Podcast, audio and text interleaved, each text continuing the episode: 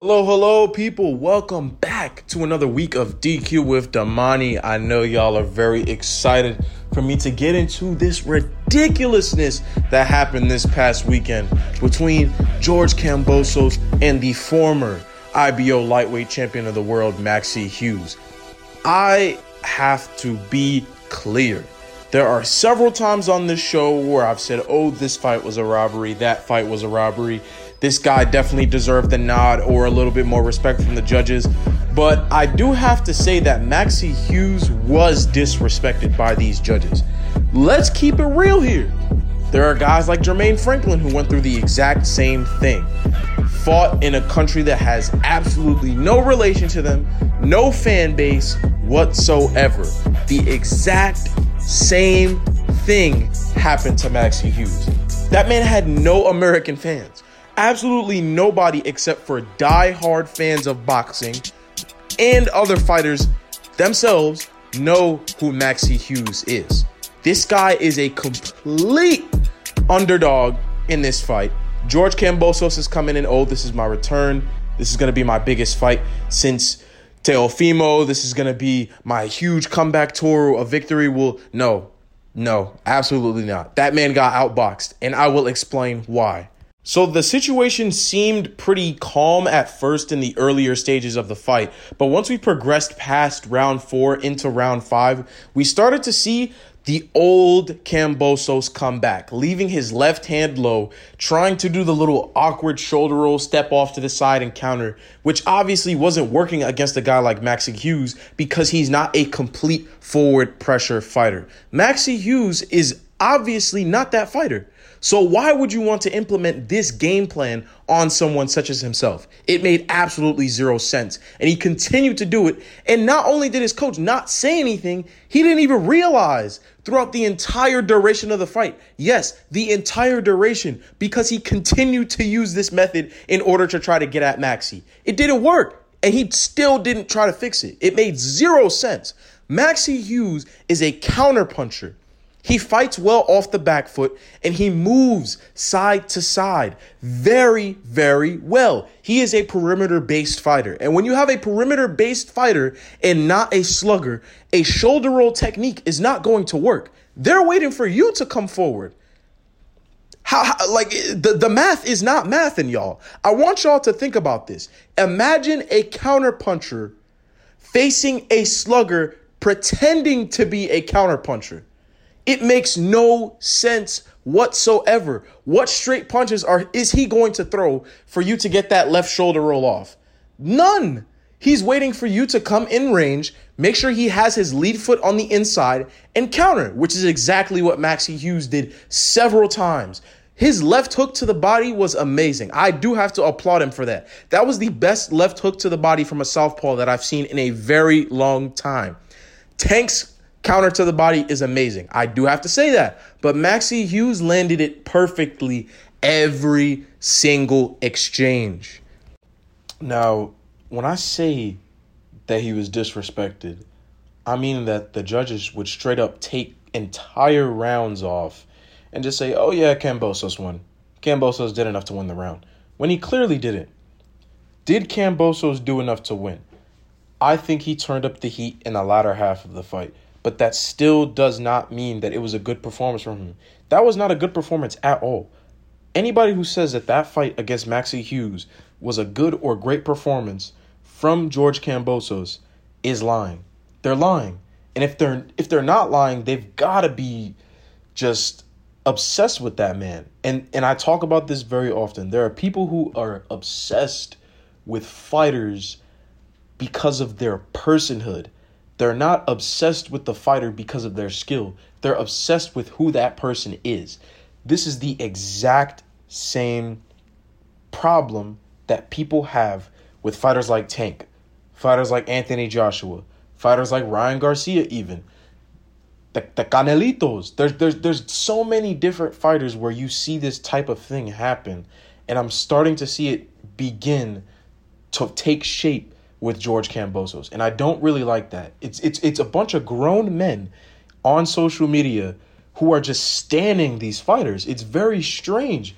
That is another person, bro. You should not be fanboying over this man. You should appreciate his skill, appreciate his work, and at a certain point, when he doesn't have a good performance, just admit it and be truthful. It's very, very weird behavior from the boxing circles that are starting to come about these days. It's very strange. And I don't know if we're ever going to be able to make it out of this unless we start talking about it more frequently. Because I don't think that there's anyone else aside from me and my show talking about this right now at all, other than maybe the boxing voice, Nestor Gibbs and you know our boy Ringwalk Danny. Those guys definitely talk about it all the time. These guys are fans of the man and not the fighter. But other than myself, other than them, like I just said, nobody's really talking about it. And I think that it needs to be discussed way, way more because when there's situations like this, in a complete perfect scenario where Maxi Hughes could have gotten a draw he was robbed, and then people are going on social media saying, "Oh man, nah, Kambosos did great. Kambosos, he's yeah, he's a he's a world champion again. So what?" No, be truthful. That man did not perform the way he wanted to, and it's time to accept it. Yes, yes, yes. I stayed up extra late just so I could deliver you guys the news. Stephen Fulton in the most shocking moment of his career goes down to Naoya Inoue. I have no idea why we all doubted this man. You could say it was the plaster in his gloves. You could say, oh, the wrapping technique. You could say the repackaged gloves.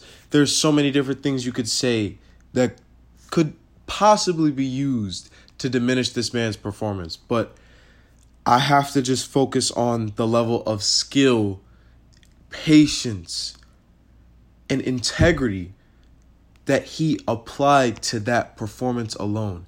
He didn't throw a single low blow. He didn't play dirty in the clinch. He he boxed very clean. He showed to everyone around the world, "Hey, you guys are saying that my wraps are the problem. I'm going to show you guys exactly why my talent is the problem. I am the problem, not my wraps, not my gloves. There, there, there's nothing going on except for me. If you can figure me out, then you could beat me. But until someone can do that, I will remain undefeated. And that's exactly what happened just now. I do have to say that I'm very, very pleased with Fulton's performance despite the fact that he lost, and I know a lot of people are going to be surprised at the fact that I'm saying that while he got knocked out. But this is the exact reason why I feel this way. He showed up very game against a huge power puncher who was moving up a weight class. He's moved up several weight classes, in fact. And he's won championships in all of them, had a knockout streak in just about all of them, like I said in last week's episode. He is an amazing boxer. So, why am I saying this about Fulton when he got knocked out by such an amazing boxer? It's because he provided an excellent show of defense and composure. When he was getting bombed from overhand lefts, overhand rights, and sometimes even the body shots with the left hook, he was able to guard effectively. And Tim Bradley Jr., despite the fact that his commentary is sometimes a little biased, let's be honest here, I've mentioned it several times on here before as well. We keep it 100 on the DQ with the Damani podcast as usual. That man was guarding a lot of those bombs. He showed how you handle an attack like that from a dangerous fighter such as Naoya Inoue. And a lot of the Japanese guys in the lower weight classes, such as Inoue, have that kind of power.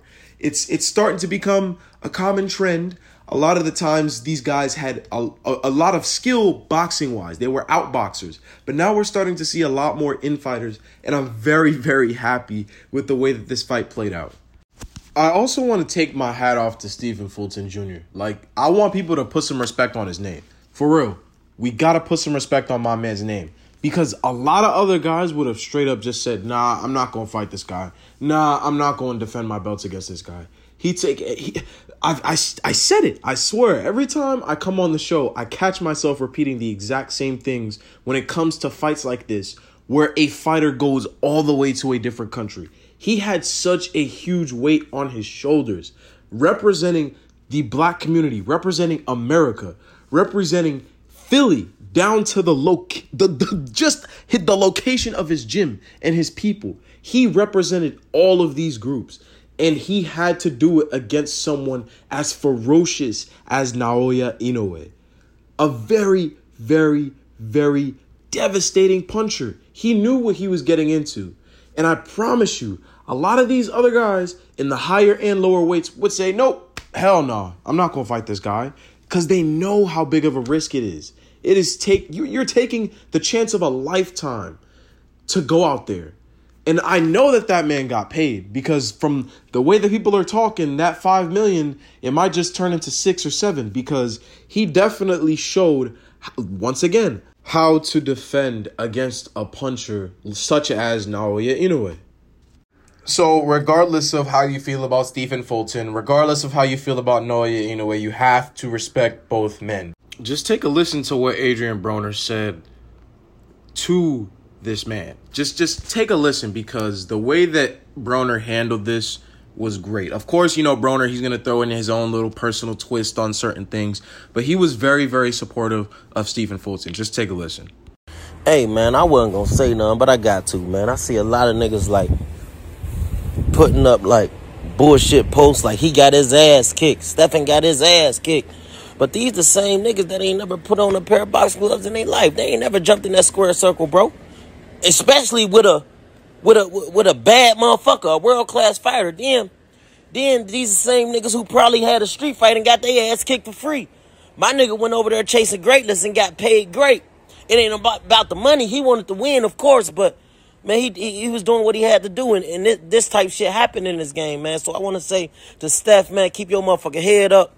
Don't let that shit keep you down. Don't let that shit how you down at all. And I want to see you in Vegas this weekend, nigga. Come out, pop up, nigga. It's niggas like me that still love you, nigga. Love you the same. I love you more, nigga. The fuck, nigga? You got a heart of a lion, nigga. You ain't lay down, nigga. Niggas would have went over there and laid down. You ain't lay down, nigga. You tried to fight, you kept fighting, nigga. And I'm very proud of the performance that both of them put on. It was a historic moment for Naoya Inoue and the people of Japan, so I'm very happy for them.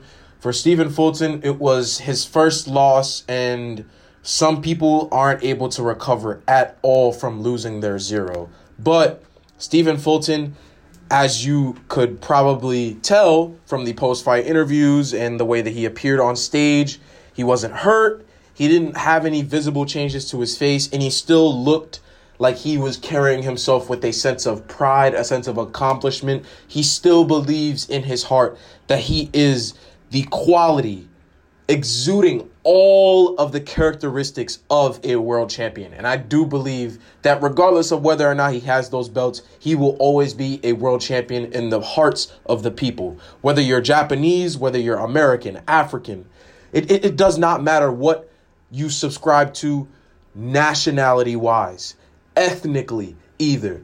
You still know deep down in your soul that Stephen Fulton is a world champion. The undefeated Errol Spence Jr. versus Terrence Bud Crawford, one of the best boxers on earth. It doesn't get any bigger than this. This gonna prove who the best fighter in the world is. There was only one in the end. Ain't no holding me back. Only one crown. This era Only one can win. The Terrence Crawford era. There was only one crown. Terrence, I'm coming for that motherfucking belt.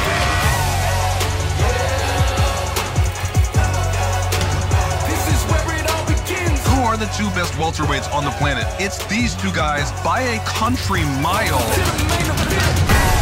There is only one thing left to find out. This is where it all begins. Who is number one?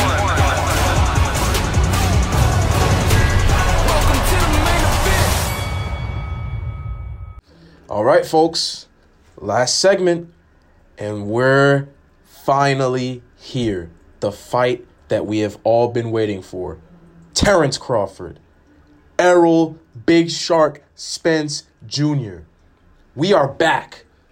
The truth, the Big Shark, he had a whole lot of people turned up at his media workouts and his grand arrival. There were there were literally crowds of people swarming him. It felt like he, he well, let, let, let me just say this. Boxers, in a way, are celebrities. There are people who want to say, oh, but NBA players uh, and NFL players, and they, they, they want to get real particular about which athletes are considered celebrities. But let's just make it 100% clear boxers are celebrities. Whether you want to accept it or not, they are.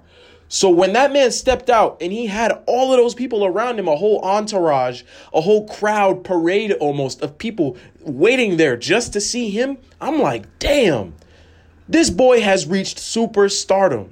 The truth, the big shark has reached superstardom, and you cannot disagree with that. That is a fact. I'm very, very happy that he is finally starting to get the recognition that he deserves because when he fought Kell Brook, nobody was really giving him any attention other than the people in Texas and in New York because a, a, a lot of people don't know this, but yes, Errol Spence is from New York City. He is a big New York boy. So don't get it twisted. Just because he lives over there in Houston, trains over there in Houston, don't make him no country boy. He is from New York City. He is from Brooklyn. Yes, sir. So both of those places were the only people who were typically giving him attention. But now the whole world is focused on him because this is arguably, like I said before on this show, the biggest fight of this generation generation. And we haven't had an undisputed champion in the weight class in forever. So this is monumental. This is finally breaking us out of the dark ages of boxing where belts are scattered all over the place. There's promotional beef, there's commission beef. People don't want to recognize the IBO, which is a, a, whole bunch of foolishness that I didn't even get to get to when it came to the Kambosos fight. But everything is finally coming together in the most perfect way possible. This is like that final piece of a puzzle that you're finally finishing. This is it. This is the last piece. Boxing is going to be complete once we have this. Screw the heavyweight division. Like I said last week, the heavyweight division might as well be done. It is time for us to focus on the lower weights.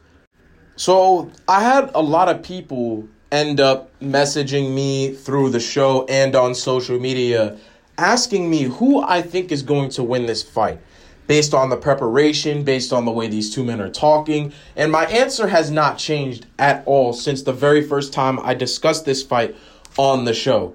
I still think that it is a 50 50 fight.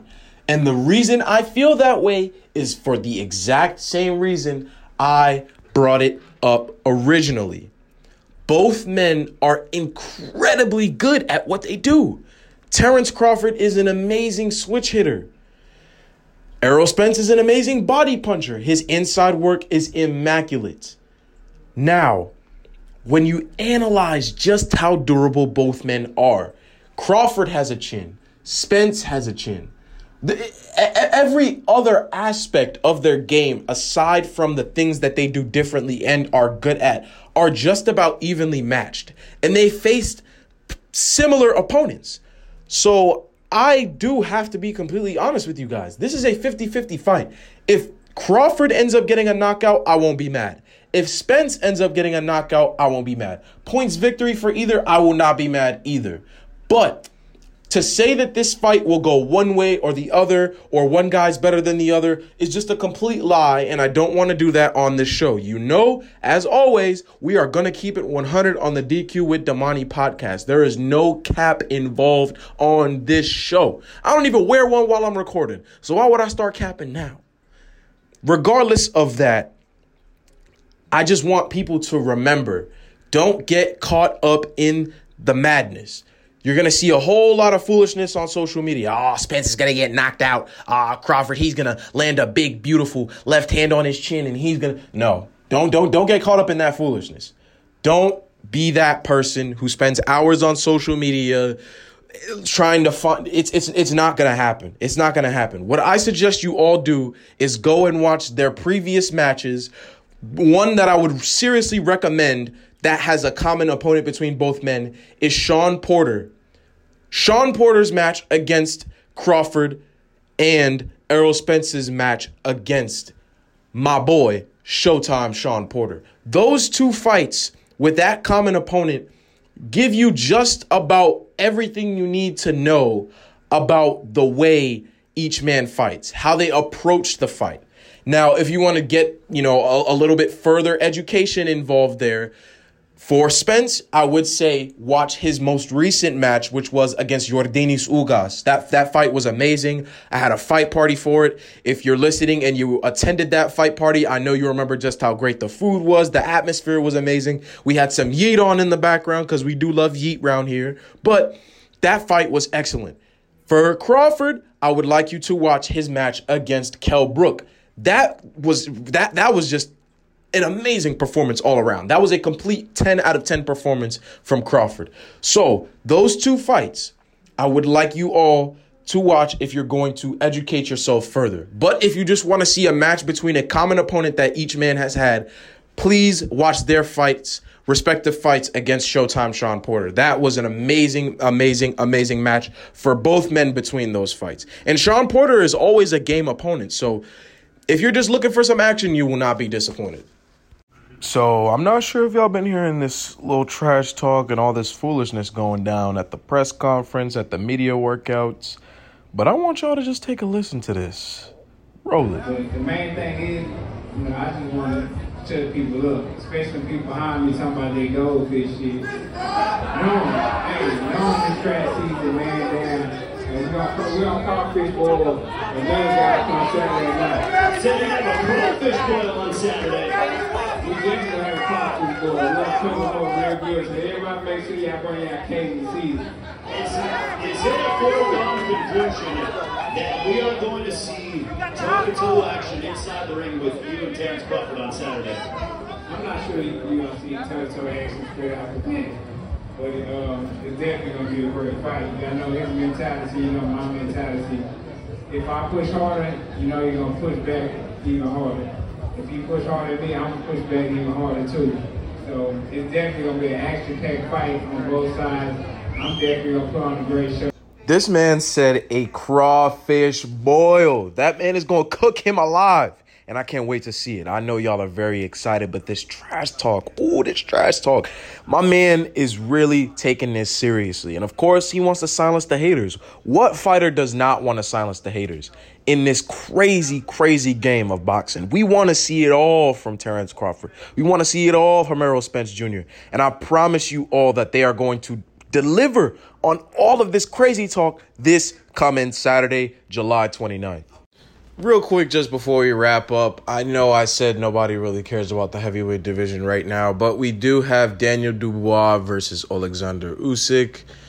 That fight, whether or not you're a fan of Dubois, whether or not you're a fan of Usyk, that does create a bit more space in the division, so it does seem like it's going to be a promising fight, but I'm sure that you could all tell, judging from the tone of my voice, that I'm pretty much just gassed out of the heavyweight division. I'm really just tired of all the politics. I'm tired of the rankings being out of whack.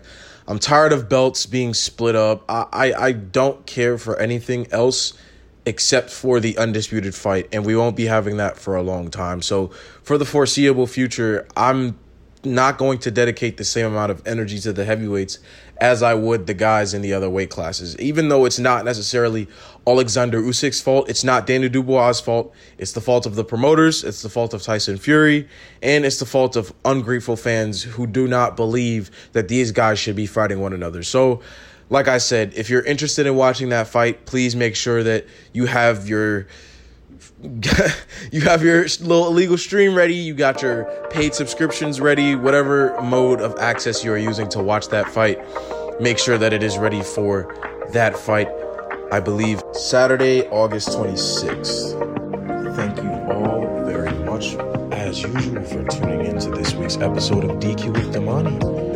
I hope you guys enjoy the undisputed welterweight world championship fight this weekend. July 29th. Make sure all of your eyes are glued on the TV. If you got tickets over in Vegas, make sure you're in those seats. Either way, you'll be seeing me post about it, talk about it, rant and rave about who I think is going to get this thing done. Please drink responsibly, drive safe if you're driving out there. God bless if you're flying. Everybody, hope you have enjoyed this week's episode very, very much because I know I did. Be safe. Once again, God bless.